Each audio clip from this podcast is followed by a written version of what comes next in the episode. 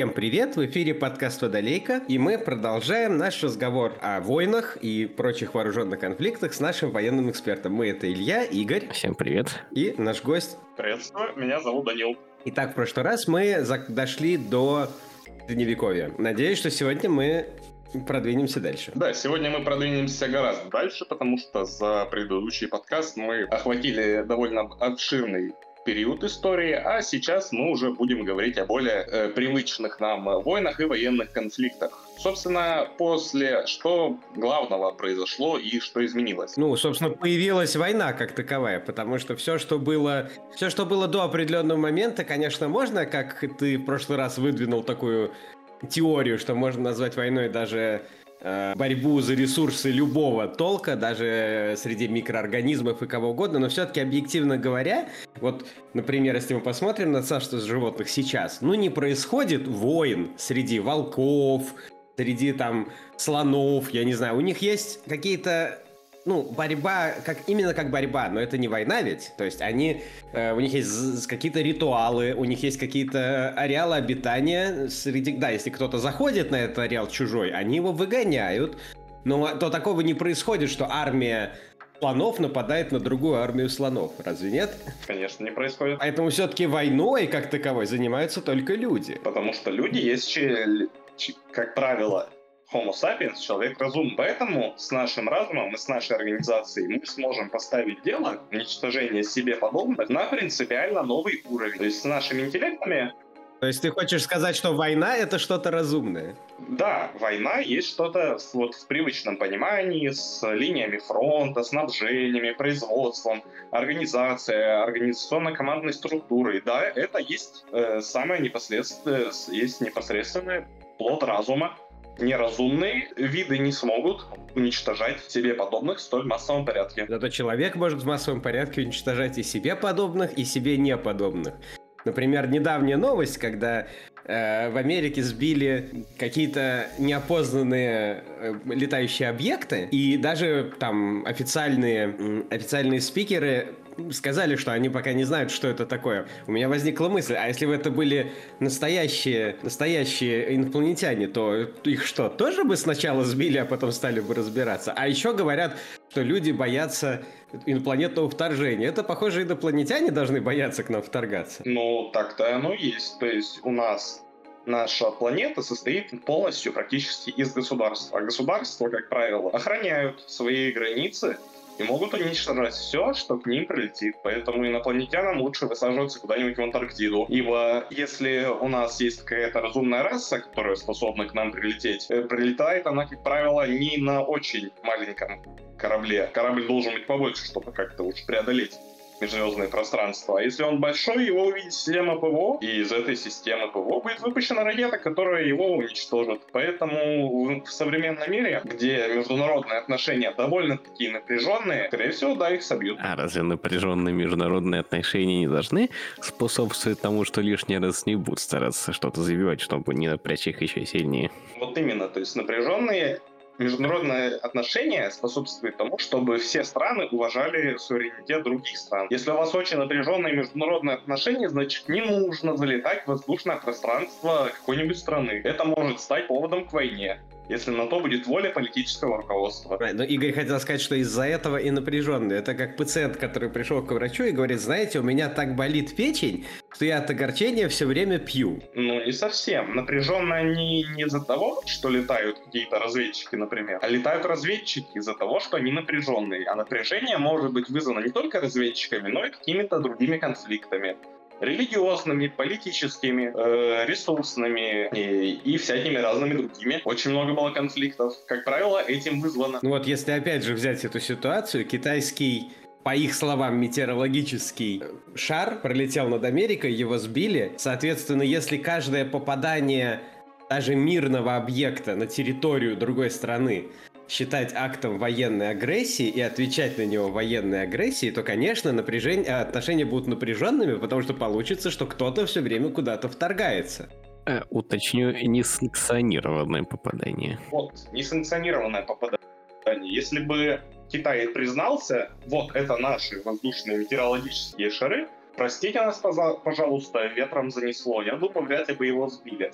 То есть, а, а если любой несанкционированный объект, никто не признается, это ведь шпион может оказаться с высокой долей вероятностью, который незаметно плывет по небу. Значит, нужно его сбить. Это сугубо военная необходимость. Тем более, там же нету каких-то пассажиров, нету людей. Это не приведет ни к каким жертвам. Поэтому, да, это оправдано. В общем, тут какой-то получается вопрос курицы и яйца. Что было раньше? Международная напряженность или реакция, как бы, или сама напряженность на напряженность? Э, но что же такого важного? Что же такого важного в этих границах государств, что их нужно настолько сильно охранять, что даже в какой-нибудь глухой степи кто-то какой-то ишак куда-то перешел, и нужно сразу э, вызывать армию? Я думаю, что ответ как раз мы и найдем там, в прошлом, где мы остановились, в районе Средневековья, потому что государств еще не было, но были, ну, я так понимаю, феодальные образования с буквально вот стенами, рвами, крокодилами, кипящим маслом и так далее. И охраняли не, не какие-то абстрактные государства, а конкретно свои собственные владения. Ну да, то есть самое главное для государства именно в феодальный период это вот его крестьяне, его налоговая база. Если у нас какой-то несанкционированный а, раньше в средневековой Европе границы были весьма условны. То есть невозможно было контролировать всю какую-то территорию своей границы. То есть население при желании могло свободно э, практически перемещаться, если это не там именно вне крупных дорог. На крупных дорогах, да, там стояли какие-то блокпосты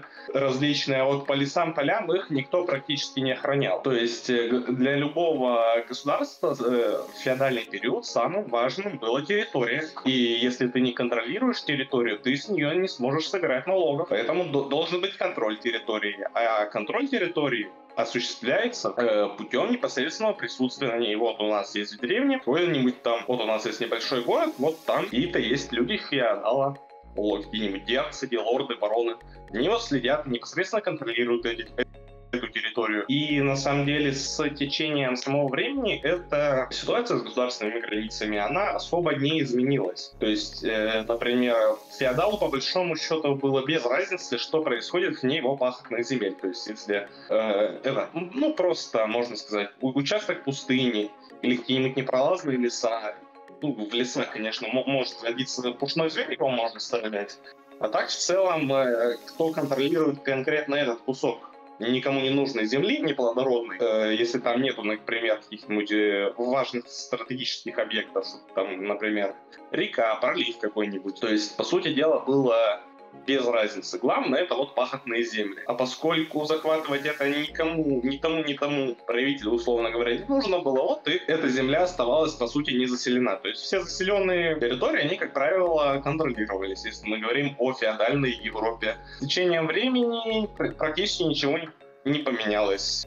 Э, только увеличилось количество армий и людей в этой армии, увеличились возможности государства, и кордоны стали ставить не только на дороге, но и вдоль них, и в конечном итоге практически по всей территории границы. Ну, практически, потому что даже на сегодняшний день это невозможно поставить на каждой границе какой-нибудь там трехметровый забор. Это э, огромное количество ресурсов нужно делать. И иногда это просто экономически невыгодно. Там, например, граница России с Монголией это не то же самое, что граница между США и Мексикой. Все опять-таки из-за политической целесообразности. Ну да, хотя в некоторых случаях политическая целесообразность была такая, что китайцы на границе с Монголией аж целую великую китайскую стену возвести не поленились. Вот тогда это было, да, политически целесообразно. Иначе к вам придут злые монголы, и все, вас разграбят, поработят и будут взимать с вас дань. Это как бы ни одному правительству не хочется. Если к вам придет завоеватель, конечно, мирному населению будет не очень хорошо, но вдвойне нехорошо будет текущей правящей верхушке. Поэтому текущая правящая верхушка текущей элиты, вот решили сделать такое решение с целью сохранения своей власти. Это было выгодно и населению, и соответственно, императору. Тогда интересно, почему Китай фактически единственный, кто смог возвести такое потрясающее защитное сооружение. То, что у Китая было больше ресурсов или наиболее тяжелая ситуация, что потребовалась аж такая фортификация. Музыку в других местах мы подобного нигде не наблюдаем. А кто должен был возвести стену? Ру- э, русские богатыри против половцев? У нас же монголы тоже не очень любили да, зимане можно было от них закрыться в той же стороне. Ну, это опять-таки, я бы... Во-первых, у нас возводилось что-то подобное. Печенегов, то есть возводили засечные черты в XI веке э, и старались, да, как-то сделать оборонительные линии, но это все-таки где-то в степях Украины южных, не по всей длине, и опять-таки они не были столь основательны, то есть э, валился лес, ставился в одну сторону, копались рвы, все это заострялось, но это, опять-таки, если мы говорим о Древней Руси, это не очень густонаселенное государство и не очень развитое в плане бюрократического аппарата. А Китай тех времен, он имел серьезный бюрократический аппарат, большое количество населения и большое количество материальных ресурсов. И все это в купе с, с единой властью позволило уже начать строительство такого гигантского объекта. То есть оно позволило взять силы всей страны в кулак и сосредоточить их на конкретно одной задаче ну и да, угроза монголов э, была тогда очень серьезной в те времена, потому что это самая лучшая армия в мире на тот момент времени. Хорошо, продолжая развивать вопрос с границами, я еще видел такое утверждение, что э, для вот, э, что понятие именно границ как э, обоюдо признанных границ территорий появилось уже когда европейские государства и не только начали отходить от состояния империи, а для империи как бы границы не существуют, поскольку у империи границы просто там, докуда они успели дойти. Когда идут дальше, границы будут дальше. Вряд ли с этим можно согласиться. То есть э, международно признанное и не международно признанное это одно. А для истории имеет значение то, что имеется фактически. Если одна страна фактически захватила кусок другой стороны, да, можно сказать, это аннексия, но по факту это есть кусок другой страны. А именно в историческом э, для империи не, не имеется границ. Нет, для империи границы имеются. Если империя доходит до другого государства, мощного, не обязательно империи, но просто для другого мощного государства, и не ведет с ним войну, вот здесь есть граница империи, например. С этой империей она, эта империя с, с этим государством может начать торговать, может начать какие-то враждебные действия в отношении него делать, но все равно здесь будет государственная граница. Если империя перейдет эту границу, будет серьезная война. И, и эта и империя, логично решив, что такая, что лучше худой мир, чем добрая война, может эту границу уважать. И для, для всех существует граница, в том числе и для империй. Отлично. Итак, вот средневековье у нас подходит к своему концу. Начинается небольшой период эпохи Возрождения и эпохи Великих Открытий, который приводит к тому, что честь накапливает множество новых знаний, множество новых информаций, информации и данных о мире, и приходят в новое время. Как же эволюционирует состояние государств и то, что мы называем войной. На самом деле, в новом времени случаются очень колоссальные перемены. Во-первых, э, первое — это пороховая революция, то есть э, уровень технологий и развитие технологического прогресса дошли до той степени, что позволили вооружить большое количество армий ручным огнестрельным оружием. И это ручное огнестрельное оружие смогло было приемлемой стоимости. То есть, если раньше, да, в, и в Возрождении был ручной огнестрел, но он был неэффективный, э, дорогой и во многих э, аспектах опасный для самого стрелка. То есть э, вооружать им было нерационально большое количество людей, и ни у кого не было на это денег. А уже с пороховой революцией, да, у нас появилось очень много винтовок, которые мы можем раздать людям. И это на самом деле привело к колоссальным изменениям в войне и военному делу в принципе. То есть, э, по сути дела, с, с развитием ручного огнестрела на второй план ушла защита, то есть броня. А в средние века главное отличие профессионального, ну, не главное, одно из существенных отличий профессионального воина от э, крестьянского ополченца это именно броня. В средние века крестьянский ополченец, он, э, ну и вообще воин без брони, это не воин, это так, можно сказать, мусор. Воина без брони даже если он сильный, даже если он вооруженный, на поле боя практически не представлял никакой ценности. Ну да, на штык насадят и все, был. Воин, воина не стало. Дело не столько в штыке, сколько в луке. То есть, если мы, вот у нас э, Древняя Русь, например, возьмем там, тысячу, две тысячи, пять тысяч каких-нибудь крестьян с топорами и вилами, и выставим их против монгол, монголы — это вот, например, конные лучники, а если у них нечем защищаться, у них нету брони, то с помощью луков и стрел они будут с дистанции наносить данной пехоте огромные потери, а эта пехота даже не сможет вступить в бой, поскольку у нас, например, лучники, они конные, они банально быстрее. Соответственно, чисто технически, чисто теоретически, кресте монголы смогут уничтожить такое крестьянское ополчение вообще без потери. Но это опять-таки в теории, в голом вакууме. Также крестьянское ополчение неэффективно тем, что его нельзя применять долго. Если крестьянина оставить на год в военный поход, отправить его, то когда он вернется, вся, вся его земля, все его угодья они будут уничтожены, не вспаханы, ему нечего будет есть банально, и он умрет с голоду. Э, поэтому крестьяне, поэтому любое ополчение это очень узкая вещь, и эффективно его применять в условиях средних веков можно, наверное, только при обороне города или в крайних случаях. Плюс э, имеет в виду в крестьянском ополчении низкий моральный дух, то есть могут побежать, э, сломать ряды, дезорганизоваться, собственно, могут и дезертировать впоследствии, поэтому с крестьянами было больше мороки. А вот сейчас уже конкретно в новое время, как только появился ручной огнестрел, ручной огнестрел на первых этапах, то есть э, до появления нарезных ружей, это получается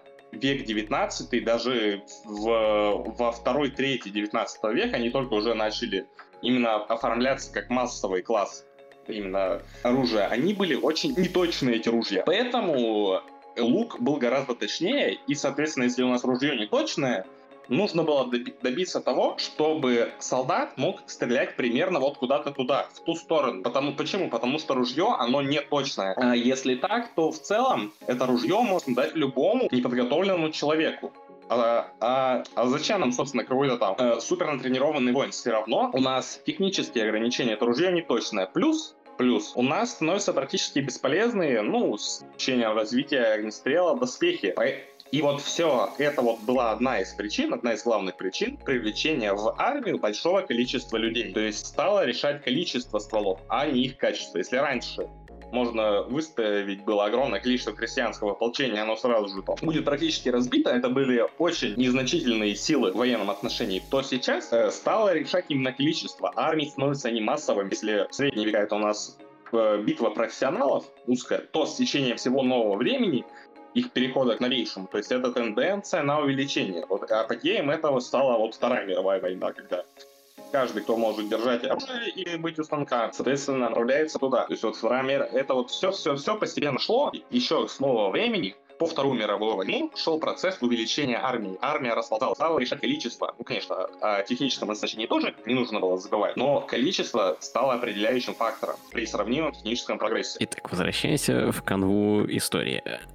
То, что огнестрел действительно обладает даже при недостаточной точности, большой пропивной мощью и железным доспехом от него не защититься, это в принципе понятно, но неужели луки не могли пробивать железные доспехи хотя бы с какой-то степенью надежности. Вроде бы луки представляются тоже достаточно мощные вещи. А, не то что луки, даже арбалеты. В 16 веке, в 500-х годах, уже начал становиться вот как полный латный доспех, и полный латный доспех был практически неуязвим ко всем тогдашним механическим средствам поражения. То есть его нельзя было плашмя разрубить мечом, нельзя топором. Э, можно, конечно, насадить на копье, но это опять-таки должно быть очень мощное специальное копье, и если этот всадник, то он должен опять-таки на большом ходу влететь. То есть это при очень-очень... Э, это было поражение очень-очень сложного. Ни один лук и ни один арбалет не сможет никогда поразить рыцаря, э, рыцаря полных латных доспехах, э, если не попадет в какую-нибудь щель, то есть в зазор между креплений, да, креплениями данного доспеха. Поэтому, да, э, огнестрел э, есть ответ на это. Ни, ни одно другое оружие, даже самый мощный английский лук или желе, или арбалет э, с остальной другой металлической стрелой никогда не пробьет хороших лат. Он может пробить кольчугу, он может, например, э, пробить арбалет, если хороший, какой-нибудь дрянной ламеля... ламеллярный доспех, но полные латы или какую-нибудь латную кирасу или бригантину он ни, ни за что в жизни не пробьет. Поэтому, да, огнестрел есть э, ключевая пороховая революция. Собственно, из-за этой пороховой революции в дальнейшем уже стало гораздо проще привлекать людей. То есть, э, если у нас не нужно из винтовки целиться, из ружья, мушкета, аркибузы, любого ручного огнестрельного оружия, то, собственно, нам можно взять просто человека с улицы, достаточно здорового, который сможет это, из этого ружья А стрелять, потому что тогда все-таки были довольно большие ружья калибра, и Б сможет вынести все тяготы и лишения военной службы. Это не всегда битва, то есть почему брали на войну, собственно, уже в то время самых выносливых, самых сильных? Не потому что им будет необходимо кого-то дубасить им уже все, практически не нужно кого-то дубать. Тут уже идет штыковой рукопашный бой, и главное, чтобы данный человек, он смог вынести тяготы и лишения войны, например, где-то встать лагерем или пройти большое количество, э, большое расстояние за день. Это вот соответственно, становится главным фактором. Плюс, плюс, в армии выросло количество муштровки, то есть солдат начали заставлять э, точно и досконально следовать приказам, точно и досконально подчиняться. Это и до этого было, а сейчас это в новое время это стало выражено особо. То есть с становлением линейной тактики, где вот у нас есть большие такие кра- красные, зеленые, фиолетовые, не знаю, цепи, солдат, которые вот так идут плечом к плечу, с перьями на голове, шляпами, с барабанщиками. Соответственно, вот так преобразилась армия и война вообще в новое время. Получается весьма интересный переворот. То есть изначально в средние века крестьяне работали на земле, а их феодалы Э, за эту самую территорию с крестьянами сражались. Но это постепенно э, перешло к тому, что наоборот, более такие простые и незнатные люди стали составлять основную массу армии, а более знатные феодалы, наоборот, ими командовать или вообще отсиживаться в тулу и сажались уже за них. Ну, по большому счету так, однако все равно в новое время хорошим тоном было то, что военное командование все-таки присутствовало на поле боя. Например, Петр Первый все-таки ну, новое время мог бы отсиживаться в тылу, где-нибудь, я не знаю, в Москве, строящемся Петербурге, ну, тогда еще не строящемся, а нет, все-таки воевал и воевал довольно успешно, лично, самолично, иногда командуя своими вооруженными силами. Однако, да, то есть основное э, в то времена это были Соответственно, рекрутская система. То есть первое это там Швеция, Россия, а потом уже во многих других странах, потому что основной костяк армии Конечно, можно было его сформировать из феодалов, из, из знаки, но знаки столько нету. Про, просто из численного количества. Это, конечно, можно сделать, хорошо было бы, но у нас знаки столько нет, поэтому лучше знать сделать в командном составе офицеры, сержанты, обергруппатуры, э, какие-нибудь генералы, а, соответственно, основную массу солдат набирать из незнатных сословий, потому что какая разница. И срок службы все равно был довольно большой. То есть, если у нас солдат, он много служит, это дело всей его жизни. Он солдат, он профессиональный солдат. Поэтому солдаты в той или иной степени были немного обособлены от всего населения. Поэтому их было довольно легко использовать в подавлении каких-нибудь восстаний, потому что они воспринимали себя вот как, как какое-то отдельное сословие. Все-таки срок службы был солидный. Если пошел в армию, значит армия это дело всей твоей жизни. И несмотря на то, что в то время было большое количество войн, то все равно, но все равно они были не столь кровопролитными и не столь частыми. Не, воина, войн, конечно, было много, однако в многие войны решались одной-двумя битвами. То есть э, редко можно было в новое время встретить солдата, который даже вот во времена войн наполеоновских, который участвовал более чем в 7-10 битвах. Это практически нельзя было такого ветерана встретить. То есть ветеран это битвы 3 или 6. Война была не сплошная, не битва могла длиться день, два, например, но это все максимум. Потом все стороны уходили или наступали. Были наполеоновские войны, конечно, да, большое количество, а в остальном все довольно решалось э, в компактном по времени промежутке. Даже если война длилась один год, или там 10 э, лет, то могло быть за это время всего несколько битв. Но, тем не менее, как я понимаю, в силу того, что э, с огнестрелом развитие offense стало преобладать над развитием defense, то количество потерь даже при небольшом количестве боев должно было возрасти. Да, в принципе, логично. Если у нас больше армия, лучше средства поражения, а средства защиты не только не э, прогрессировали, а, а наоборот деградировали, по сути дела, отсутствие защиты. Против лома нет приема. Да, потери гораздо выросли.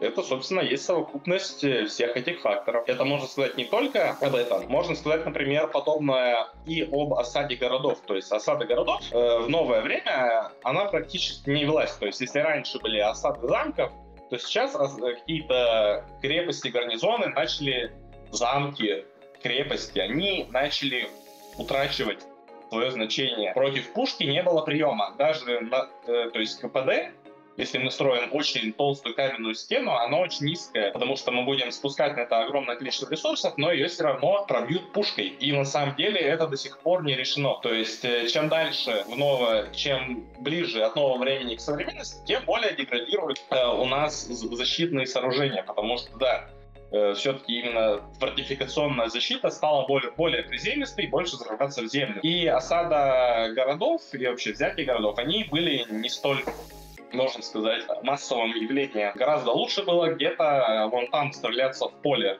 а не брать э, осады и город. Это было не только, это связано со многими факторами. Например, в городе была промышленность, а уже в новое время промышленную революцию ключевой, соответственно, ключевой статьей экономики была не столько территория, сколько промышленный потенциал этой территории. Во-первых, смысл нам разрушать промышленный потенциал противника, если мы хотим его захватить, нам нужно захватить этот город, город целости и сохранности со всеми его жителями, заводами, пароходами, э, может быть без верхушки, но все-таки фабриками, мануфактурами.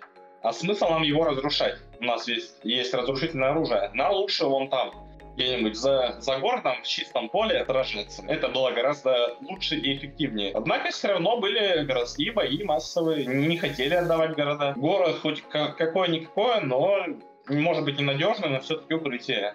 То есть получается, что если нападающий, имеющий интерес захватить город с его ресурсами и производствами, не заинтересован в разрушении этого города, но при этом э, защищающийся э, город отдавать не ходит, то фактически защищающийся в большей степени способствует разрушению этого города. Да, можно сказать так. Вот такой вот парадокс. Если вы не хотите отдавать город, то они будут вынуждены брать этот город штурмом а брать э, штурмом город во все времена было довольно накладно. То есть э, мы гораздо более экономически целесообразно и с точки зрения людских жизней, сохранения своей армии, использовать тяжелую артиллерию. То есть вот у нас есть город, город нового времени, в нем засела армия, э, поставила в этом городе какие-никакие баррикады, как-то мобилизовалась, гораздо проще его взять, окружить и подождать, когда в нем э, кончится еда и вода. То есть гораздо лучше его взять в осаду, а поскольку там будет он к не сильно приспособлен, там будет большая армия, там будет много жителей, а у нас как-то не очень. Э, с хранением ну, нужного количества продовольствия продвинулись технологии. Э, так что гораздо лучше его взять в осаду, подождать, может быть, когда гарнизон сдастся, или жители взбунтуются, жители все-таки тогда городских становится много, это промышленная революция, города разрастаются, и чем больше жителей, тем быстрее наступят эти последствия, поэтому это вот, например, даже в франко-прусской войне было подобного плана с осадами многочисленных французских гарнизонов, поэтому да, это вот гораздо выгоднее, и обороняющиеся в большинстве своем способствуют разрушению самого этого же города своей обороной непосредственно. Итак, мы приходим к тому, что государство получает в распоряжение более многочисленные, более приспособленные, в первую очередь, к нападению армии, которые при этом проще собирать, поскольку Феодалы — это все-таки знатные господа, обладающие стране, и если на них самих никто не нападает, то упросить их повоевать не так уж и просто.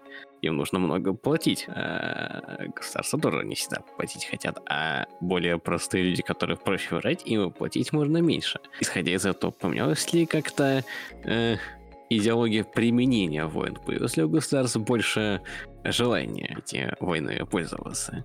Нет, желания и идеологии как таковой, они не увеличились. То есть, э, и, да, и что в средние века, что в новое время, они преследовали, конечно, над собой разные цели, однако они были в большинстве своем или идеологические, что было очень-очень редко, если какой-нибудь э, адепт той или иной идеи, например, приходил к власти в стране и, например, начинал какой-нибудь джихад, крестовый поход, ну, это если мы говорим о средних веках, или если о более новом времени, другие идеи, не столько религиозного, сколько политического характера. А в основном это, как правило, экономические цели, захват, например, промышленно важных регионов, захват ресурсов, ведь для промышленности нужны ресурсы, или все такой же захват э, пахотной территории, потому что промышленность промышленностью, а кормить все равно нужно людей. Если у вас промышленная революция, у вас становится больше людей, и это ведет к тому, что необходимо больше пахотных земель, чтобы как-то людей нужно было прокормить. Так что вряд ли что-то, вряд ли можно сказать, что что-либо изменилось, потому что как и в средние века, так и в новое время все цели остались плюс-минус такие же. Просто изменились э, средства их достижения. Угу. Но поэтому в средние века армии были в основном, как я понимаю, наемными но в какой-то момент э, от добровольного перешли к добровольно-принудительному наполнению личного состава, то есть к призывной системе. Ну да, в принципе, логично. Э, служба солдата, именно солдатская служба в, в большое на большом историческом отрезке это не очень отрадное мероприятие. То есть э, вряд ли то есть служба солдата в большом историческом периоде — это не очень отрадное мероприятие. Каждый человек хочет выжить, а военная служба предполагает перед собой в первую очередь участие в войне. А участие в войне предполагает под собой убийство себе подобных. Соответственно, человек всеми силами, если это не прописано где-нибудь в культурном э, плане, или ему непосредственно не угрожает опасность. То есть вот иди в армию, или нас захватят какие-нибудь злые монголы, или, я не знаю, э, э, злые китайцы, можно любую, любую, любых других политических, идеологических противников поставить, и вот ты иди в армию тебе, потому что угрожает непосредственная опасность. То есть, если такого нет, то, конечно, вряд ли будет много желающих отправляться на военную службу, поэтому используется государственный аппарат. Э, а государства, особенно развитые, характеризуются в первую очередь монополией на насилие. То есть развитое государство, э, и это можно даже, например, наблюдать и в современном мире, и этот процесс постепенно происходил, имеет монополию на насилие, имеет аппарат принуждения, то есть может это сделать в принудительном порядке. Опять-таки, даже, даже если будут добровольцы, все-таки добровольно воевать э, во все времена, во всех странах э, хочет меньшинство населения. Поэтому, собственно, приходится при рекрутах, например, конвоировать, чтобы они никуда не сбежали. И использовать жесткую систему наказаний для того, чтобы поддерживать моральный дух и дисциплину в армии. Это было не только в новое время, это было и в Древнем Риме, например, проводилась регулярная децимация, то есть уничтожение, если там э, кто-то там провинился, могли в легионе уничтожать каждого десятого. У Чингисхана была подобного плана организация. И, по слухам, даже в Красной армии времен гражданской гражданской войны иногда она применялась. То есть есть э, что армия есть дисциплинированная структура, и держать дисциплину в ней необходимо стальным кулаком, чтобы она как-то воевала. Демократия в армии, она недопустима в принципе по природе своей. Вот. И это состояние армии с точки зрения минимальных составляющих единиц, это очень важный вопрос. Поэтому перед чем мы совершим новый э, переход в направлении настоящего, нужно задаться таким вопросом. Э, в чем интерес войны как таковой для государств? Плюс-минус понятно. Э, присвоение новых территорий, расширение возможностей, увеличение запасов ресурсов их источников и прочее. Но какой интерес участия в войне у низших, так сказать, единиц, то есть тех, кто непосредственно эту войну обеспечивает на месте? Конкретно у солдат или у населения? Все-таки это разные и довольно обособленные понятия в новое время. У солдат. То есть э, какой был интерес у солдат э, изначально в Древнем Риме, Древней Греции, как интерес постепенно трансформировался по ходу трансформации армии? Ну вот изначально все-таки в древ... во времена древности интерес был сугубо меркантильный. То есть если вот возможные потери, да, мы потеряем какое-то количество людей, но зато столько золота, столько зерна, столько пшеницы, столько вот стали награбим, разграбим, уведем всех в рабство, это, да, это мощнейшая мотивация. При вернусь вот домой, привезу с собой э, полный кошелек золота, может быть, какую-нибудь наложницу из, из, из теплых стран, э, и э, расширюсь хорошим жалованием, а может быть, на завоеванной земле получу свою землю, которую у меня до этого вот времени не было, завоевал землю, и вот завоеванную землю мне там дали могут там дать серьезное жалование, работу. То есть это сугубо, скажем так, э, предприятие промышленного характера. То есть вот я повоевал, вот получу непосредственно плоды своего навоеванного. И обычно, да, все-таки старались делиться. Это очень хорошо была мотивирована армия. Также, с другой стороны, Если это армия обороняющаяся, у меня есть мотивация обороняться. Почему? Потому что вот есть враг, он ко мне пришел, он хочет разграбить мой город, э, соответственно, и из моего города, например, унести все запасы хлеба или золота.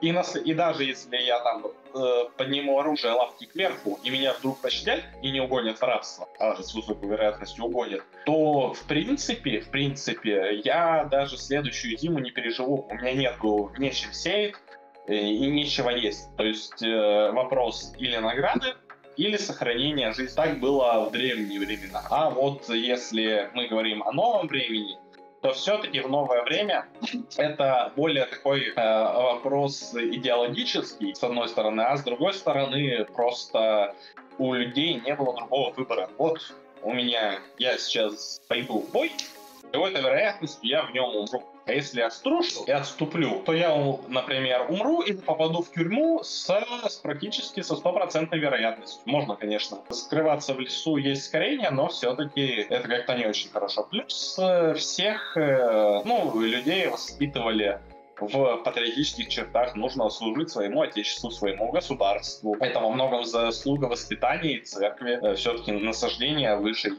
Иногда это не отличает интересов, конечно, конкретно конкретного солдата. Но, собственно, какая-то вот пропагандистская, опять-таки, с детства вдалбливаемый нарратив. И плюс, с другой стороны, э, кнут государственного контроля, государственного террора, подавление, направленное на то, чтобы недовольных как приструнить. И все-таки не стопроцентные потери, в большинстве своем не всех уничтожают. Войны, стали, войны были пленных все равно брали, они были довольно гуманные, поэтому вот такая мотивация. Плюс это долг, и воины присягу давали, и получали жалование немного лучше все-таки, чем у крестьян. Так что в целом была вот такая мотивация. По большому счету не очень большая, и им в новое время было не очень выгодно всем этим заниматься. То есть скажем, вопрос мотивации личного состава — это огромная проблема. Самый хорошо замотивированный личный состав — это когда он уверен, то, что поражение будет влечь с собой смерть. Это, например, э, в, если мы там в Советский Союз, большинство мотивировано то, что поражение в войне будет влечь в и так было бы, влекло бы за собой порабощение и смерть тебя и твоих близких. Поэтому в оборонительной войне личный состав во все времена был гораздо более мотивирован, чем наступательный. Поэтому политики всегда стараются, всегда в большинстве случаев старались преподнести, если у них проблемы с мотивацией личного состава, войну как оборонительную, например, Германия Первой мировой и во многих других конфликтах. Мы не хотели, нам нужно защищаться, потому что если человек защищает, а не нападает, то по сравнению с э, древними временами мотивация у нападающего снижается в разы. Получается, объединяя с тем, что мы обсуждали до этого, мы видим, что когда высшие сословия из непосредственно боевых единиц переместились, наоборот, в направление командования или даже еще дальше от войны, а их роль как бы единиц заняли более низшие сословия, то, соответственно, меркантильные интересы тоже уехали вслед за ними наверх. А так как меркантильные интересы уехали вслед за ними наверх, то тем, кто остался меркантильно заинтересован в войне, пришлось для каждой войны искусственно придумывать мотивации для тех, у кого этих меркантильных интересов, соответственно, не было. Да, именно так. Это абсолютно верно. Потому что большинство войн, э, особенно новых, у них, э, у солдат, как правило, интерес небольшой, очень небольшой меркантильный. Даже если мы вспомним весь 20 век, даже весь 21 век, в любых войнах э, и после них у солдата, конечно, все могло быть э, довольно хорошо. У него было хорошее жалование, неплохая зарплата, но в целом он не был каким-то супер богатым и супер влиятельным. Не было какого-то такого социального статуса. Он все равно э, не, не был каким-то отдельным, более высшим, более привилегированным сословием. Однако государство все равно старалось экономически мотивировать свою армию по мере своих возможностей.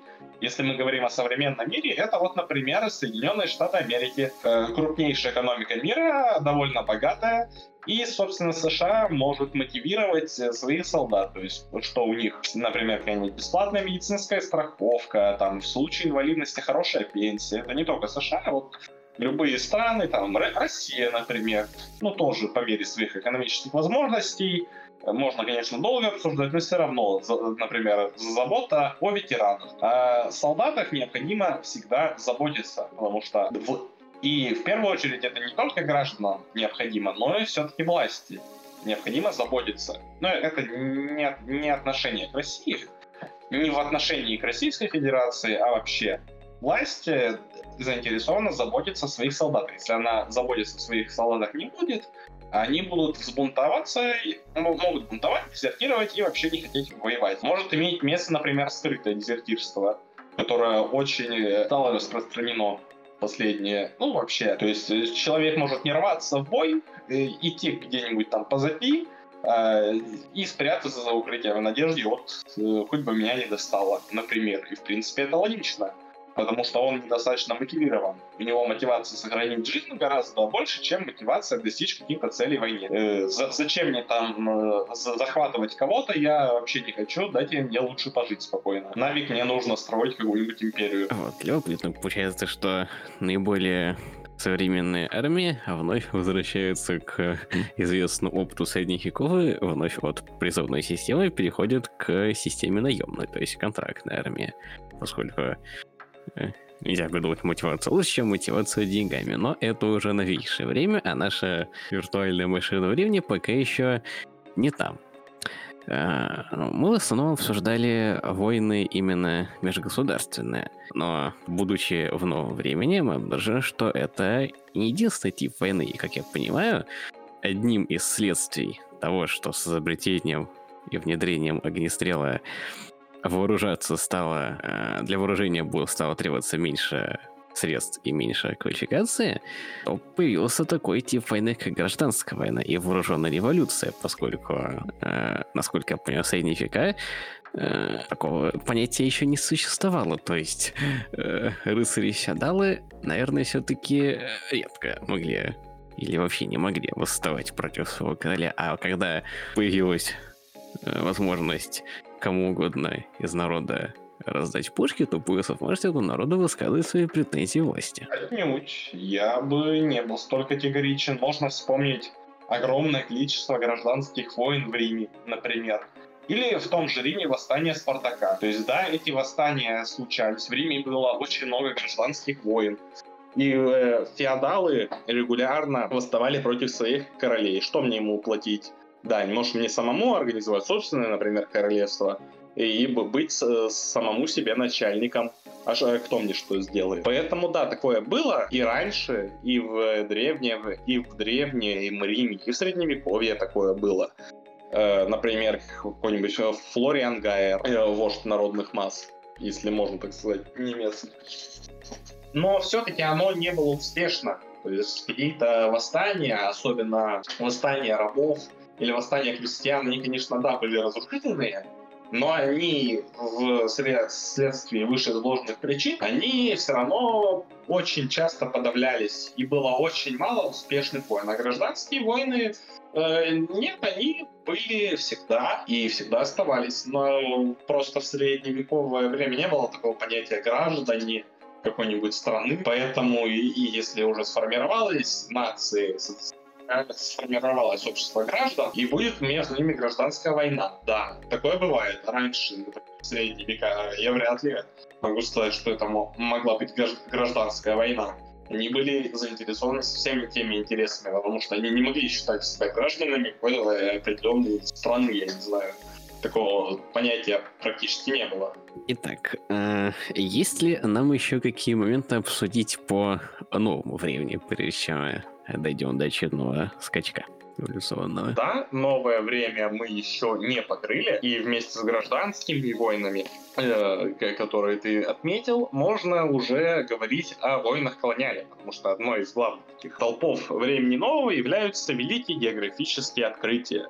То есть технологический прогресс, он был не только в области вооружения, а вот э, во многих сферах жизни. Там, в, христе, в сфере земледелия и в сфере транс транспорта, что позволило европейскому континенту, европейцам, ну, э, как-то начинать осваивать и путешествовать уже по всему известному миру. Осва- осваивать и путешествовать по всему известному миру. Сначала это делалось с сугубо торговыми целями. Э, во все времена большое количество, э, очень большой объем денег приносила торговля потому что в одном месте конкретного ресурса может быть много, а в другом месте этого ресурса может быть мало. И, соответственно, если у нас этого ресурса много, то можно его реализовывать на месте, но гораздо лучше его отправить туда, где этого ресурса практически нет. Нет практически или отсутствует он вообще в природе. И за этот ресурс, соответственно, нам будут давать большое количество денег. И это будет очень-очень выгодно. И во все времена все народы, ну, большинство из них, э, активно между собой торговали, потому что это выгодно для всех. У нас этого ресурса много, от нас не убудет, а нам будет большое количество денег. Также и наоборот у нас этого ресурса мало, а вот тут его привезли, например, очень большое количество. Соответственно, и платить мы его будем, и платить мы его будем гораздо, за него гораздо меньше, чем если мы будем искать его на месте. Собственно, торговля и спровоцировала великие географические открытия. И по этим великим географическим открытиям стало, собственно, известно, что большинство э, мест на нашем шарике не были столь развиты, сколько в Европа в веке 16 не, и во всех, и в плане государства, и в плане армии. Если мы и опять-таки Европа была довольно тесным объединением стран, все постоянно между собой э, воевали, и чтобы как-то расширить свою империю, сделать ее гораздо больше, нужно было преодолевать э, сопротивление какого-нибудь другого государства. Тоже, тоже, тоже с развитой армией. А почему не развитая армия? Потому что у данного государства не может быть неразвитой армии. Если бы она была неразвитая, это государство бы вряд ли могло существовать. Поэтому вот путь наименьшего сопротивления гораздо лучше уничтожать каких-нибудь индейцев в Южной Америке, чем воевать с французами или итальянцами, потому что они будут гораздо более сильными, чем эти индейцы. Поэтому вот логика импер... имперская логика, логика экспансионизма, как только у нас появились транспортные средства, позволившие достигать новых рубежей, сразу начало распространяться и на весь мир, докуда они, в принципе, смогли дотянуться банально. Интересно, получается, что колониальные войны, то есть именно э, процесс захвата новых земель, это нечасто возникающие в военной истории случаи именно столкновений армий типов вооружений достаточно разных эпох, отстоящих друг от друга по развитию, поскольку когда мы рассматриваем войны в пределах Европы, то в Европе все эволюционируют плюс-минус симметрично. А когда европейцы прибывают в Америку и знакомятся с индейцами, то индейцы эволюционируют не так, как европейцы, и находятся не на таком уровне. И наблюдаем именно пересечение эпох, которые до этого не существовало. Да, не существовало и не могло существовать, потому что если империя инков существовала бы где-нибудь э, во Франции, то она бы не продержалась там и одного года, потому что ее бы быстро захватили.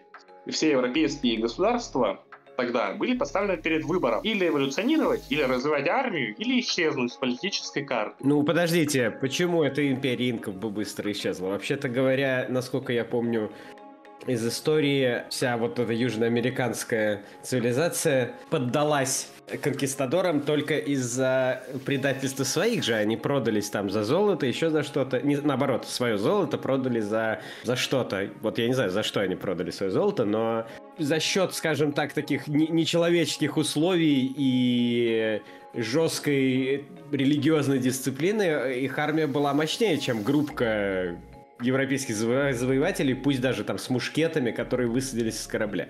Это вопрос довольно спорный и дискуссионный, потому что у нас недостаточно э, по этому периоду конкретно источников. В том числе и я не, не являюсь большим специалистом по колонизации Северной Америки, но все-таки, все-таки э, индейцы, э, индейцев, да, они были, их было много, они в большинстве были заряжены, одна именно заряжена идеологически, Однако это все-таки было сознание больше человека древнего Рима, сознание это было религиозное, поэтому когда они увидели каких-то неизвестных людей, которых вообще в природе быть не могло, у них э, грохот орудий, грохот мушкетов, грохот артиллерии, э, каких-нибудь неведомых животных, например, собак. То есть использовали конкистадор, конкистадоры вдобавок боевых собак, которых э, на территории Америки не было, и они были тоже довольно грозной боевой силой. Поэтому э, да, все-таки в большинстве случаев кучка, э, кучка колонизаторов могла бы победить. Да, действительно.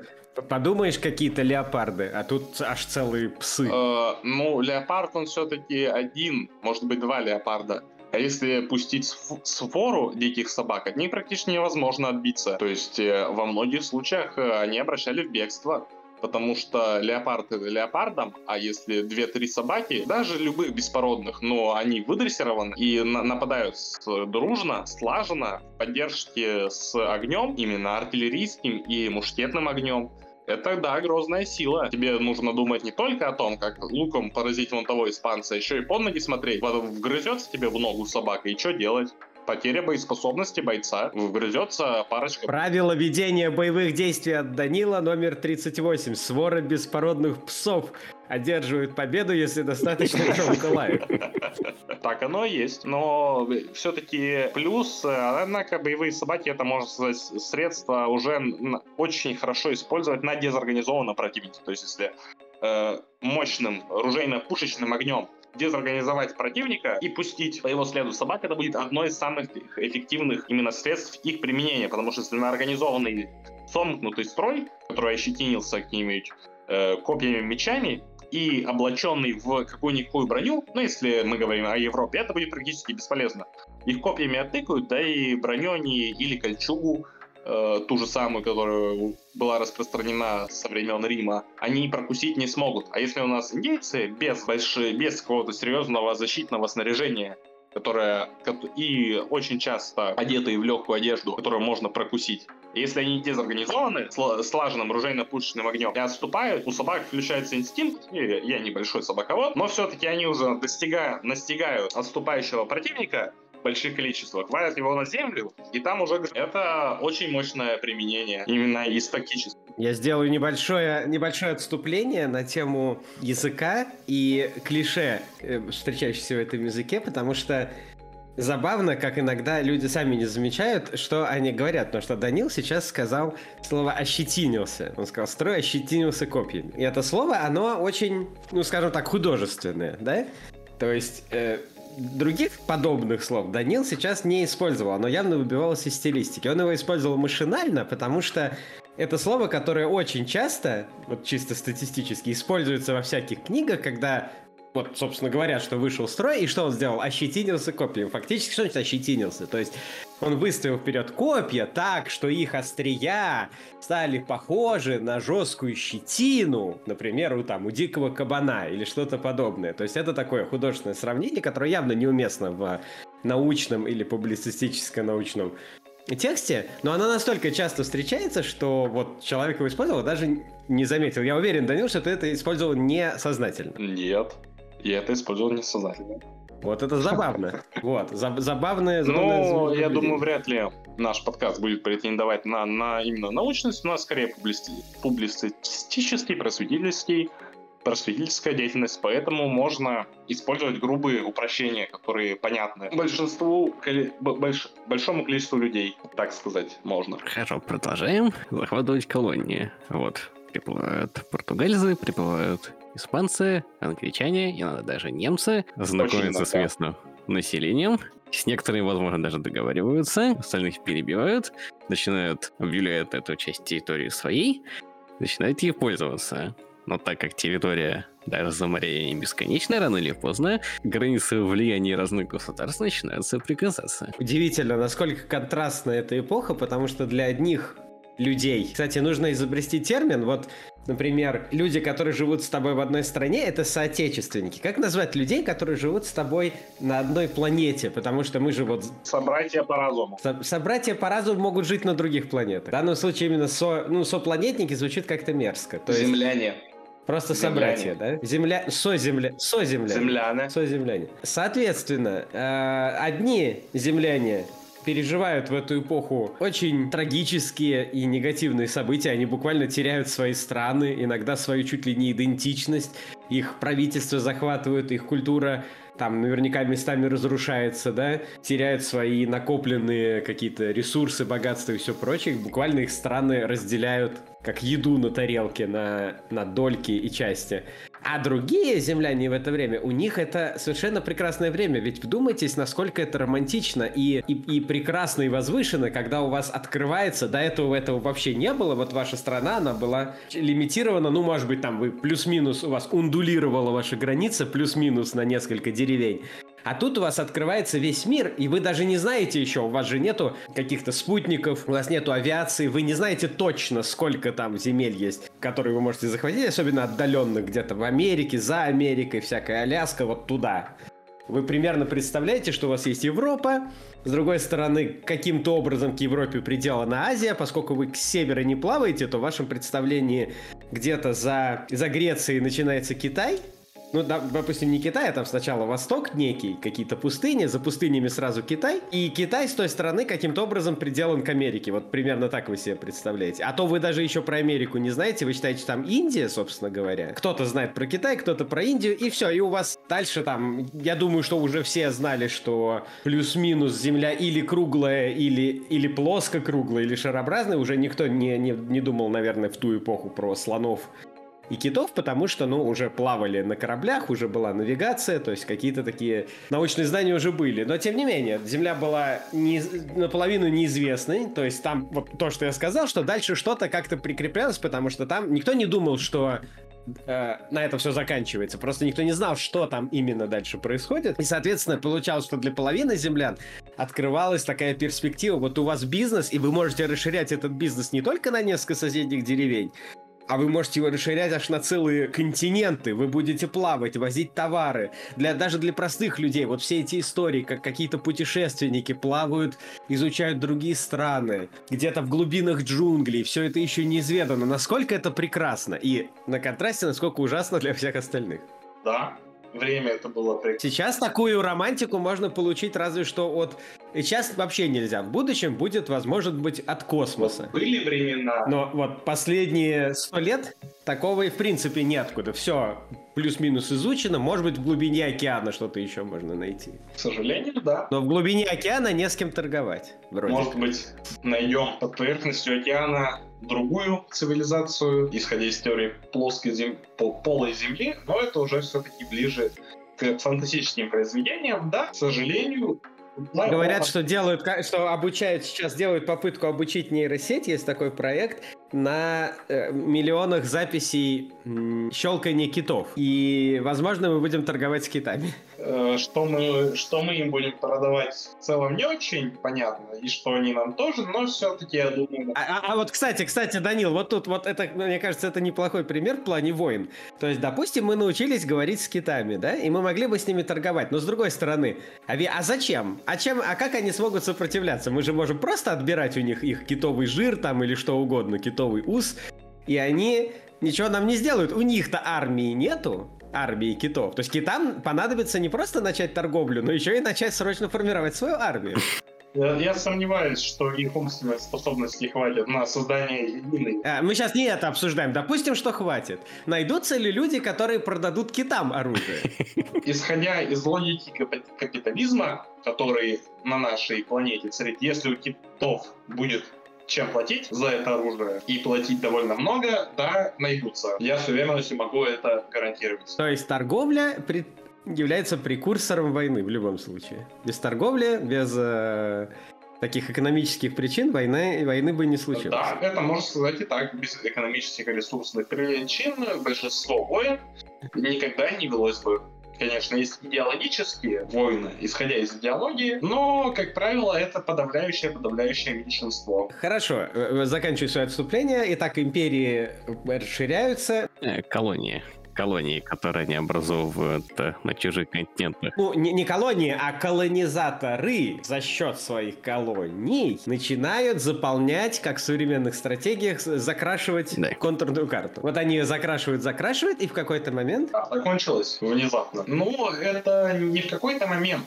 Войны между колонизаторами были еще в те времена, когда не, далеко не весь глобус был исследован, и далеко не все страны были закрашивались, как правило, за наиболее лакомые кусочки. Плюсом, плюсом, э, было ли ряд войн за независимость, например. Все эти колонии, как правило, стремились э, в большинстве своем не очень были довольны своим положением колонии, поэтому тем или иным образом они как-то хотели сбросить ермо колонизаторов. А вот у меня есть такой вопрос. Вот, а если бы по какой-то причине, не суть важно по какой, но жители колонии не начали бы возмущаться и не произошло бы того толчка, который привел к началу процессов деколонизации, да? Как бы, что бы тогда произошло? То есть все страны колонизированы, начались бы войны между колониями или вот э, как ты думаешь, Данил, какой бы процесс пошел, если бы по какой-то причине деколонизация бы была невозможна? Если бы по какой-то причине не была бы возможна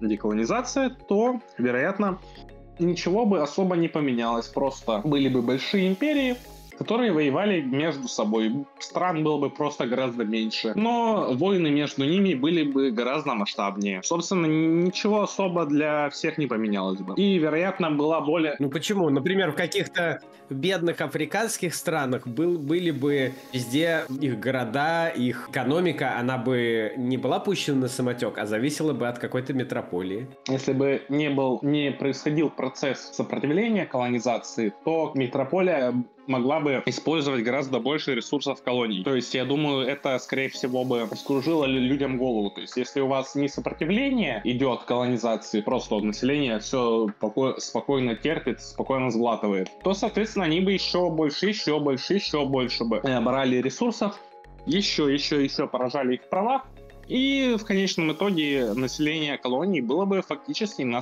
на положении рабов, на мой взгляд, мой субъективный. То есть, если они никак не возгудают, они никак не борются за какую-то там свои права, свободы, то их можно будет постепенно закручивать, закручивать, закручивать. И все больше и больше ресурсов отбирать себе. И мы бы вернулись к, к рабовладельческому строю. Ну, у нас есть обратный пример. У нас есть Российская империя, которая колонизировала ряд территорий. Просто так вышло, что эти территории не были заморскими. Дальний Восток, всякая там Чукотка и прочие северные земли, Кавказ, ряд южных земель.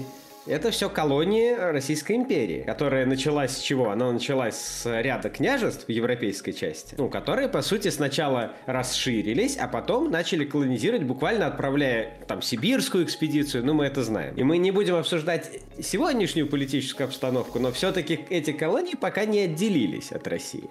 Но вроде как они делились, в основном ты чуть-чуть не прав, потому что важное отличие в том, что у Российской империи случился период Советского Союза. Советский Союз все-таки старался развивать свои территории равномерно, а не стаскивать все ресурсы в одну конкретную точку, да, если были перегибы в эту сторону. Поэтому эти как бы колонии все-таки получили некий буст к своему развитию, за счет чего э, у них был стимул существовать в таком формате. Стала ли бы Португалия развивать промышленность и строить мегаполисы условные в Южной Америке? Не ну, иди спроси у северных оленеводов, какой у них невероятный буст к развитию. Ну, извините, предокажу, что... Ну, например, Якутия. Например, Якутия, например, Алтай. Очень много из примеров того, как, соответственно, Советский Союз помогал развиваться э, конкретно колониям, ну, может быть, союзным республикам, можно это так сказать. То есть большинство промышленности, инфраструктуры, Советский Союз большое количество ресурсов вкладывал в свои союзные республики.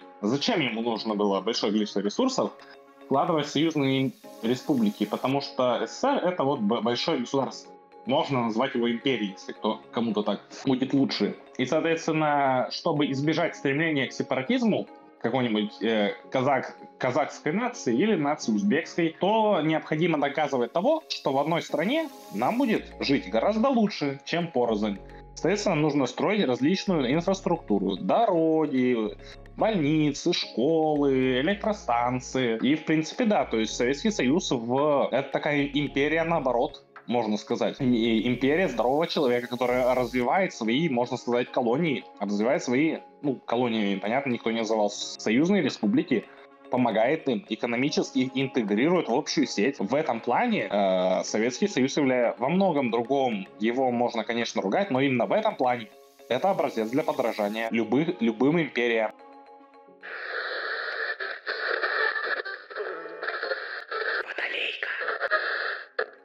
Возвращаясь к империям, которые, наверное, не являлись образцами для подражания, я так понимаю, что мы подходим к периоду Первой мировой войны, потому что у нас уже ну, вот-вот начинается деколонизация. Ну, деколонизация, процесс этот был, можно сказать, с начала века. Ну, деколонизация вообще началась с войны за независимость США. То есть это вот э, уже можно с того времени начинать процесс деколонизации. То есть э, этот э, процесс, но наиболее массово, он, да, вот после Первой мировой войны и самое прям массовое вот, отделение после Второй мировой войны все-таки. Однако, вот что еще хотелось бы отметить, прежде тем, прежде чем перейти к Первой мировой войне, так это то, что иногда автономии конкретных колоний, и причем очень упорно, могут добиваться не местные жители, а уже колонизаторы или потомки этих колонизаторов, что, с одной стороны, парадоксально. Вот вроде бы подданные Британской империи, вроде бы колония, но все-таки угнетенное положение колонии и именно угнетаемое положение распространяется не только на каких-нибудь местных туземцев, но и на тех европейцев, которые сюда приехали, соответственно, колонизировать. То есть положение колонии не нравится не только, э, соответственно, местным, но и иногда колонизаторам. Например, вот пример Америки, можно сказать. То есть они были недовольны колониальной политикой, потому что она распространялась не только на их, не только на местных индейцев, но и на них самих. С них самих брали довольно большое количество налогов. Там были гербовый сбор, например.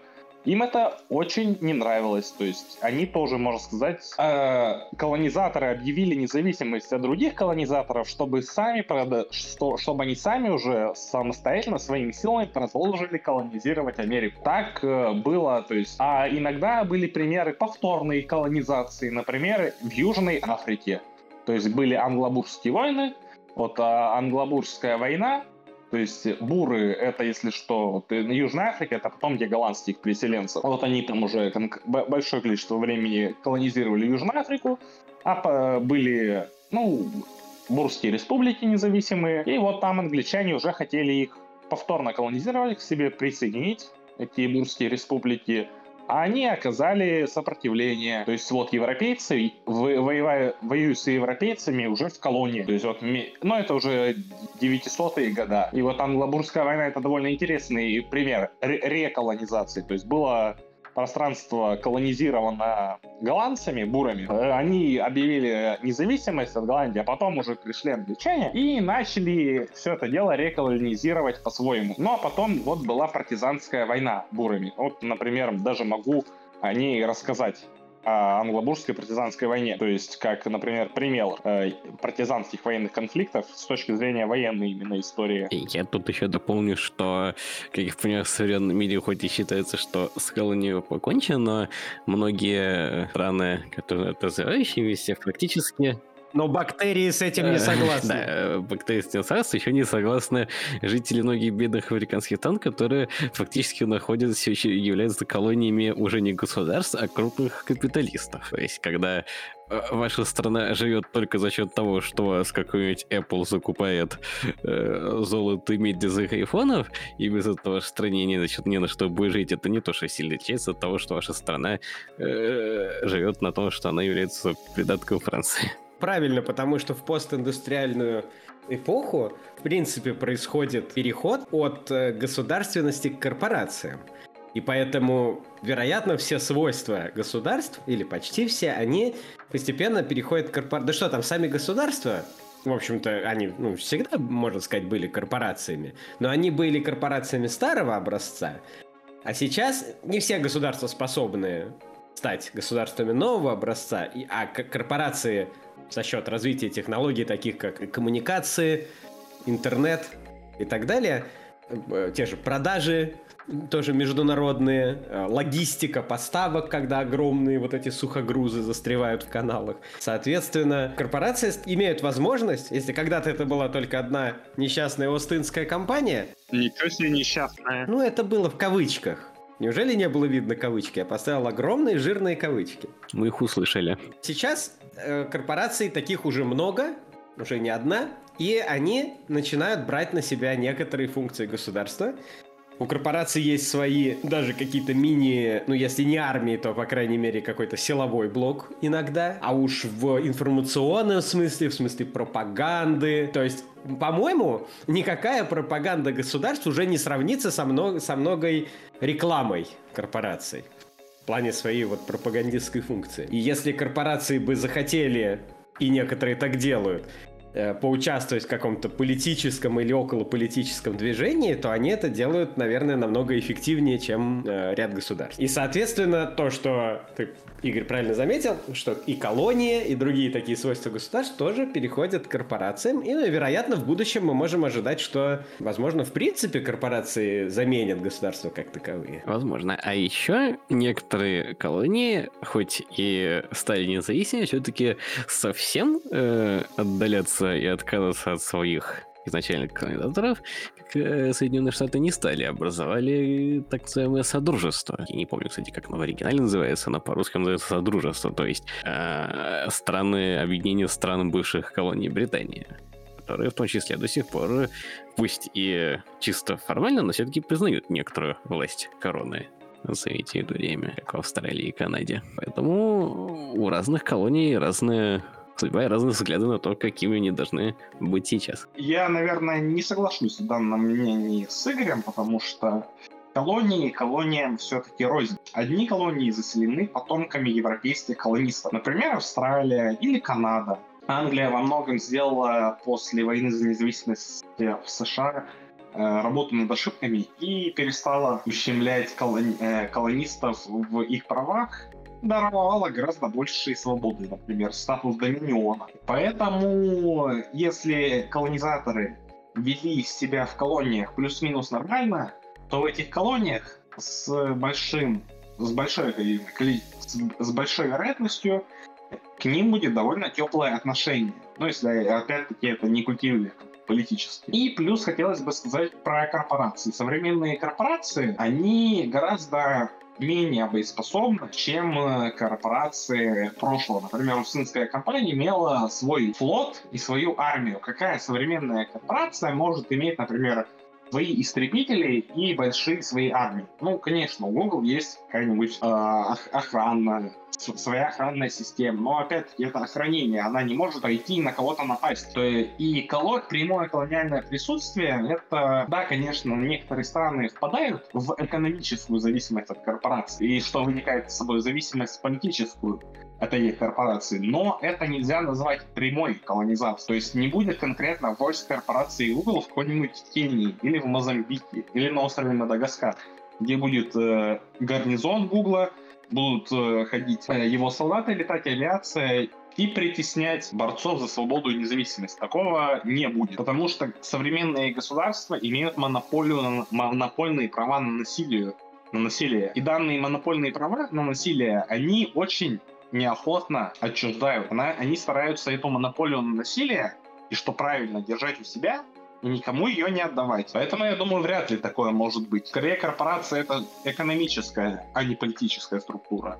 Тут уже я чуть-чуть не соглашусь, поскольку, э, в отличие от Ост-Индской торговой компании, рынок корпорации все-таки в некоторой степени старается поддерживать свое э, имидж и лицо, и поэтому сами вести здесь не будут. Однако разделение труда позволяет им просто при необходимости защиты своих шахт в той же Африке, я думаю, такое требуется, просто нанимать те же ЧВК. Ну, однако это бывает в тех местах, где государственная власть очень размыта и нестабильна. То есть ЧВК, они действуют, как правило, и раньше действовали в нестабильных регионах. Африка, Азия и Ближний Восток. То есть там, где государственная власть в тех районах слабая и не может держать монополию на насилие.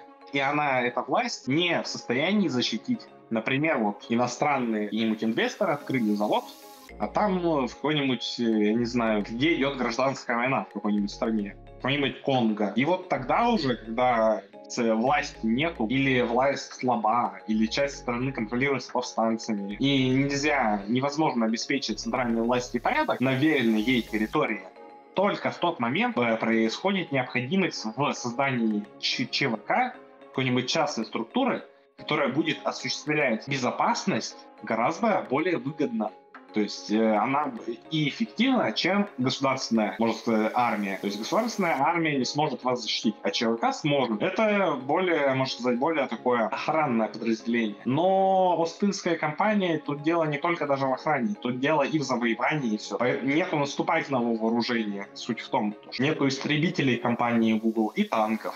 Возможно, есть какие-нибудь чоповцы, Возможно, у чоповцев есть э, автомат или даже пулемет для того, чтобы защищать. Все правильно, но потому что такие методы для корпорации стали просто неэффективны. Зачем использовать э, танки и пушки там, где можно использовать красное словцо и пару долларов? Имея надгосударственная власть финансы, можно добиться гораздо большего, чем махать на них кулаками. Дисней, как мы знаем, за счет своих сверхприбыли от парков даже эксклюзивные свободные от налогов зоны получает во Флориде. Ну, получал на некоторых пор. Деньги и финансовые ресурсы — это хорошо, а когда вы находитесь какой-нибудь Африке или на Ближнем Востоке, э, пачка долларов против э, вон того джихадиста с автоматом Калашникова работают как не очень хорошая защита. А может быть, он хочет уничтожить ваш завод, потому что что это тут шайтан труба дымит? Правильно, а там, где договор, договороспособность отсутствует как класс, там снова возвращается вопрос э, чувака, который помогает обеспечивать контроль там, где контроль государств минимальный. Но это уже, опять же, вопрос новейшего времени и даже не всегда вопрос войны. А мы же постепенно завершаем, так сказать, общий осмотр нашего значительно нового времени со всем его многообразием того, что в нем происходило, и приближайся к новому революционному скачку э, военных технологий и сути войны. И, как я надеюсь, правильно понимаю, этот самый скачок произошел в 1916 году в местечке во Франции на реке Сомма, когда британцы выкатили на поле, на поле боя штуку под названием цистерна. Танкс. Да. Yes. Ну, скачок э, в военном деле, я бы так не сказал. Появление танков, оно, по сути дела, было предопределено заранее и появление танков уходит корнями, как ни странно, в гражданскую войну в США, которая была, напомню, в середине 19 века. Многие могут не понять, как так, середина 19 века и, соответственно, битва на Соме. Но уже в той войне э, проявилась очень большая проблема в том, что атакующие пехота или кавалерия не может эффективно атаковать хорошо укрепленные позиции противника. То есть уже в той, э, то есть гражданская война в США, это одна из первых таких масштабных войн э, с большим количеством увлеченных людей, довольно продолжительная война, когда использовались у пехоты нарезные дульнозарядные нарезные ружья. И когда это был большой театр военных действий. То есть у нас есть большая армия с очень точными, очень дальнобойными ружьями. Соответственно, ее оборонительные способности, если эта армия вот, зароется в землю, построит себе окопы, какие-то земляные укрепления, будет использовать пушки, будет гораздо более превосходить, превосходить э, уровень технического развития и уровень наступательных нет, не технического развития, не, неверно выразился, наступательные способности своего противника, потому что они могут стрелять прицельно, не показывая большое количество своего тела, то есть защищенно, прицельно и с дальней дистанции. А наступающий в это время, если даже он будет стрелять прицельно, то он должен будет остановиться. Он будет идеальной мишенью. Плюс э, прицеливание из положения сидя или лежа будет гораздо более точным и эффективным, чем таковое прицеливание из положения стоя. Банально дрожат руки. Да и ростовая мишень, в ростовую мишень гораздо легче попасть, э, чем в торчащую голову, руки и грудь. То есть э, плюсом э, можно отметить то, то, что наступающий все-таки должен или наступать, или перезаряжать свои ружья. А обороняющийся сидит в земляном укреплении, и эти ружья, соответственно, и, соответственно, может все свое свободное время посвятить не передвижению, а перезарядке. Собственно, вот эти, ряд этих причин э, привели к тому, то, что наступающий огонь наступающей пехоты и атакующая способность наступающей пехоты на, диса... на дистанции, дистанционное поражение обороняющихся, стало очень-очень неэффективным. Огневое поражение стороны, э, соответственно, обороняющейся, наоборот, стало гораздо более эффективным. Поэтому, и, исходя из данных факторов, э, военные во все, э, в, тогда, в тогдашней гражданской войне все время старались использовать мобильность, то есть кавалерию. Они старались, э, а поскольку это был довольно протяженный фронт, очень протяженный фронт, э, практически э, в все США, от западного до восточного побережья, то они старались обходить друг друга и совершать маневры. И вот уже тогда эти факторы сказались. Что у нас произошло? Вот, э, собственно, предпосылки к позиционной войне. Однако в США, собственно, армии не были настолько масштабные, как в других государствах, государствах европейских, Плюс там был довольно протяженный фронт. Если мы говорим о Европе, то, по сути дела, ничего не поменялось. Ну, конечно, у нас стали оружие не, не дульнозарядные, оружия магазинные. Э, в основном э, это 5 патронов, существовали другие модификации, то есть это скорострельные э, оружие с продольно скользящим затвором и быстрой перезарядкой. Нападающим, наступающей стороне, это, в принципе, преимущество как такового не давало. Да, нам не нужно долго перезаряжать, но наш огонь будет все равно неточный. А обороняющейся стороне это давало колоссальное преимущество. Плюсом, плюсом были запретены пулеметы. Э, и они сделали наступление пехоты как такое практически невозможно. Но имея даже все эти оборонительные средства, нельзя исключать характер местности. Первая мировая война стала привычной нами, нам Первой мировой войной, не только потому, что наступательные возможности не были сопоставимы с возможностями обороны. Она стала такой, потому что, собственно, был очень небольшой театр военных действий и большая концентрация сил. Вот э, был конкретный период, бег к морю 1914 года, когда все стороны старались обойти друг друга. Это вот был кризис военного дела. Никто тогда не знал, как преодолевать укрепленные позиции пехоты. Вот практически никто абсолютно. Это была прям экзистенциальный кризис военного дела. Вот был век к морю, никто никого обойти не сумел, и вот 14 уже 15 год э, фронт стабилизировался. И еще одно нововведение Первой мировой войны, насколько я помню, именно в этот период впервые для боевых действий начали применять самолеты. Ну, именно в масштабных европейских конфликтах, да, впервые. То есть получается, что важное надо отметить, то, что если раньше война а, в основном представлялась как именно множество людей, вооруженных чем-то ручным, ну и плюс пушки, перемещаемые конница, то Первой мировой уже важную роль стало играть не только чисто количество людей, но и оснащенность техникой и э, прогресс этой самой техники. А, прогресс а, и техника вряд ли можно назвать ключевыми факторами. То есть э, в Первой мировой войне, по сути дела, ничего не поменялось. Основным средством ведения войны была артиллерия и пехотное вооружение. Добавились только пулеметы.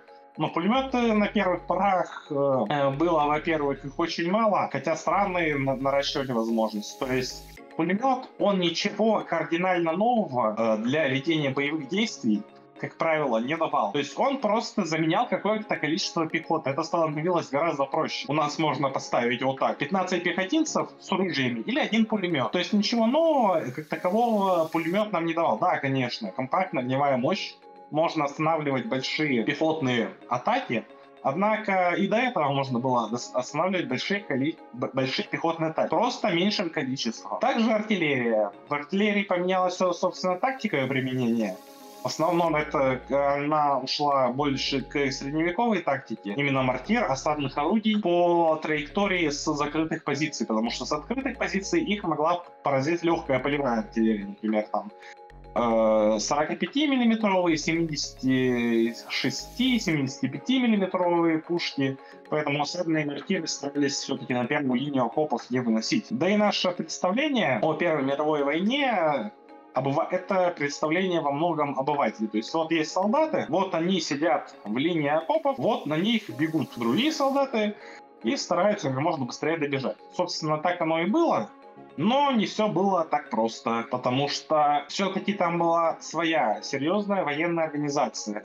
Это была не сплошная линия окопов. Э, в ходе Первой мировой войны были большие потери, в том числе от огня артиллерийского. Поэтому садить много людей, особенно в первой линии окопов, было, собственно, нерационально, потому что их будет очень серьезно, они будут большие потери нести от артиллерии, даже несмотря на снарядный голод, голод у этой артиллерии. Э, стали рассредотачивать, стали делать уже к 15-16 году, а уже впоследствии позднее стали делать метод узловой обороны. Сделали окопы в несколько линий. Вот, например, первая линия обороны — она состоит из трех э, траншей окопов, между которыми небольшое расстояние. Между этими окопами должны были ходы. Ходы обязательно должны были быть вырыты зигзагом, чтобы не простреливаться. Рядом с этими ходами были узлы обороны, то есть какие-то укрепленные базы. Которые, он как, как узелки на веревочке на определенном расстоянии. Обычно это полтора-два километра. Там уже концентрировалось э, конкретный, конкретное количество личного состава. Там было большое количество пулеметов, чтобы это все могло перекрывать. Это опять-таки связано э, не с тем, что как-то военное дело начало эволюционировать. Это было в большинстве своем связано с тем, что появилось просто больше пулеметов и меньше живой силы пехоты. Поэтому от просто сплошной линии обороны постепенно к концу войны стали не от хорошей жизни на самом деле переходить к узловой обороне, делать узлы сопротивления так называемые. Даже если какие-то окопы взяли, то, соответственно, узлы сопротивления, небольшие э, командные, командные пункты, именно дислокация личного состава, э, легкая полевая артиллерия, э, большое количество пулеметов, все это было перекрывалось пулеметным огнем э, по, соответственно, перекрестным пулеметным огнем, что было гораздо более эффективнее и меньше сил расходовала пехота для обороняющихся. И еще интересен такой момент, именно с водительской точки зрения, как образ войны. То есть, когда мы думаем, понятно, что во многом это э, связано с тем, как это преподается в э, масс-медиа, фильмах, книгах и так далее, тем не менее, когда мы думаем про войны 19 тем более 18 века, про наполеоновские, например, то представляются э, солдаты, марширующие по зеленым лугам, все в таких э, э, максимально парадных костюмах с, с, с мундирами, с киллерами, с плюмажами, в белых штанах, с погонами, с, с этими плечах, эполетами. Да, и так далее. А когда мы про Первую мировую войну, то сразу включается в голове образ людей в таких приглушенных серо-зеленых костюмах, максимально невзрачных, все в грязи, в окопах, в земле, все такое в дыму, в тумане. То есть э, именно война, по идее, перестала быть э, чем-то, что некий шарм роскоши, что ли, и перешла к чему-то приземленному и откровенно неприятному.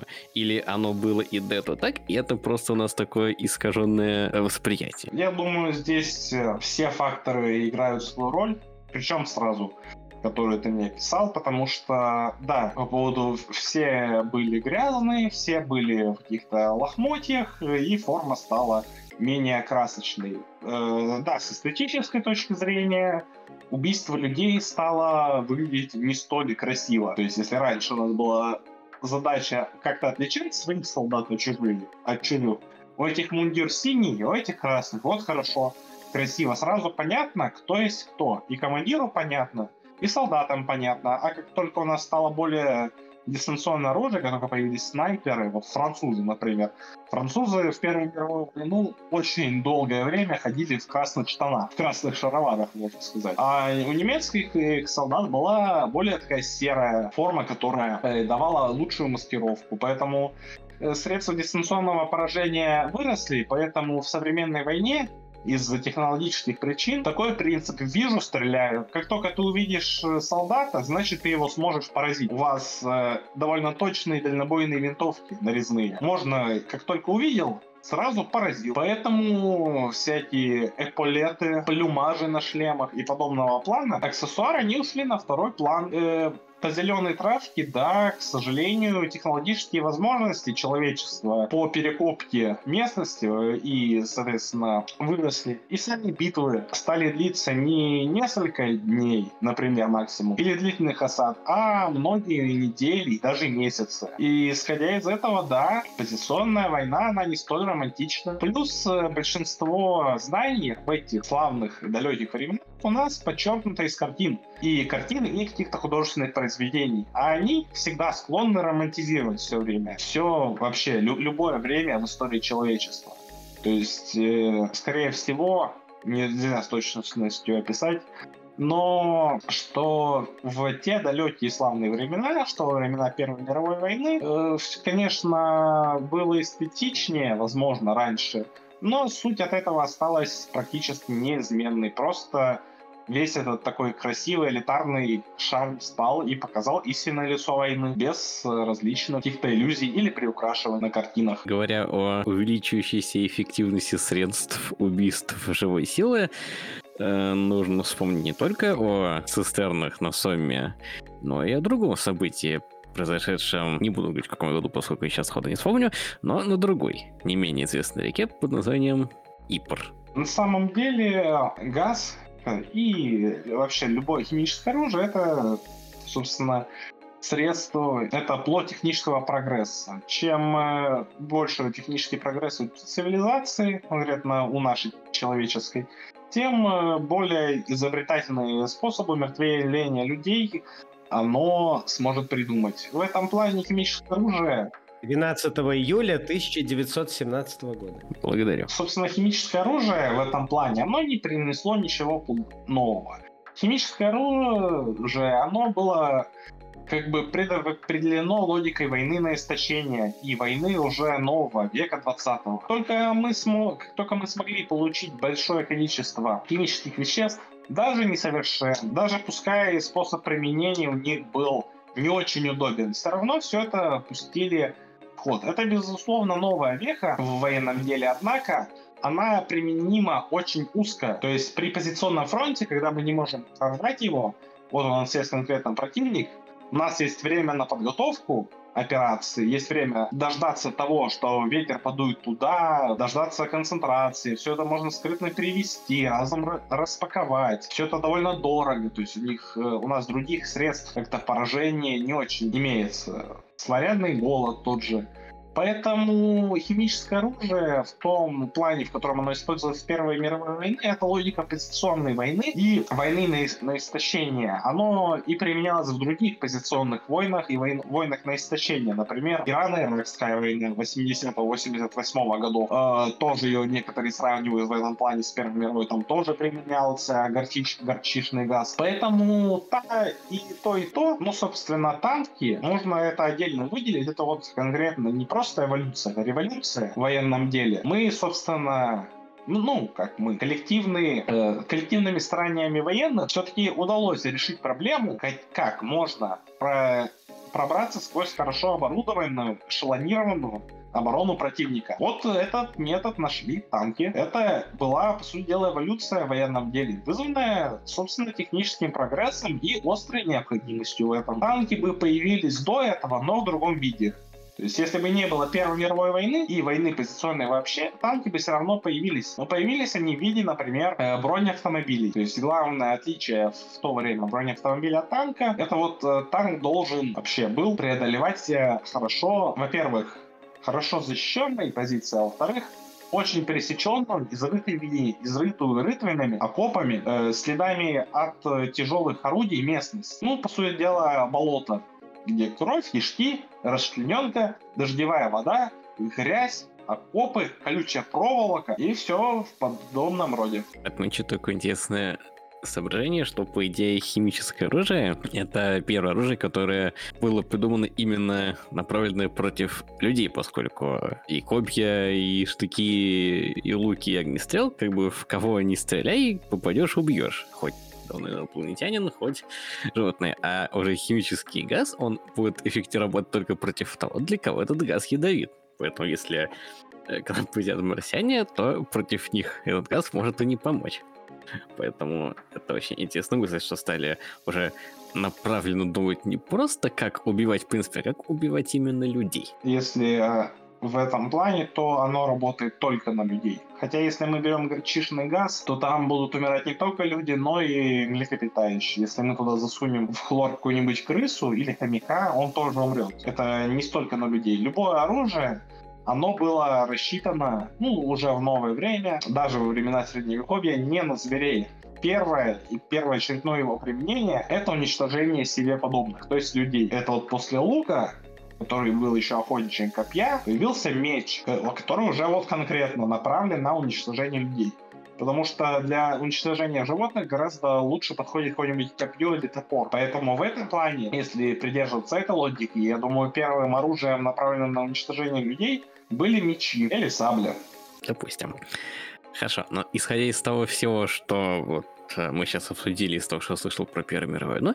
Э, поправь меня, если я не прав, но, как я понимаю, э, вывод такой, что Первая мировая — это еще не момент эволюционного скачка к более современному типу ведения войны. Warfare, то, что называется, а скорее э, момент начала этого перехода, то есть предпосылки и одновременно апогей того, к чему развивалась война предыдущего типа. Ну, по сути дела, да. То есть э, все последующие войны, они вели к Первой мировой войне, где уже при, где концепция вот эта вот э, с пехотными армиями и армиями, состоящими только из пехоты, при поддержке артиллерии показала свою неэффективность. То есть на узком промежутке большие пехотные армии не смогут ничего практически сделать. И будет война на истощение ресурсов. А война на истощение ресурсов невыгодна никому практически.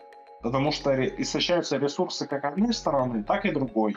Даже если одна сторона в этом победит, все равно ее ресурсы будут во многом э, истощены, а война, соответственно, ведется из-за этих ресурсов. Зачем нам это терять? Поэтому, да, наступали, э, стали развиваться наступательные вооружения. Стало понятно, что щит превзошел меч. И то, что необходимо развивать именно наступательное вооружение. В частности, танки, которые были одним из самых эффективных. Однако, танки без поддержки пехоты становились практически бесполезными. Все равно пехота была костяк. Танки это, собственно, инструмент прорыва. Одними танками невозможно воевать. Была концепция танковой войны Шарля де Голля, но она показала то, что и опыт показал, нет, все равно пока что человека заменить нельзя. Так, мы дошли до нового времени в наших да, обсуждениях. Новейшее, новое время это как раз 19 век новейшего времени. И в следующий раз, в третьей части, в третьей заключительной части, мы обсудим уже самое новейшее время, не касаясь только вот буквально последних самых лет, чтобы не погрузиться в актуальную политику, потому, потому что... что пока еще не знаем, к чему оно придет, поэтому в итоге подлить не получится. Совершенно верно. Наверное, следующий подкаст будет уже в большей части таким философским, чем историческим, потому что мы обсудим уже более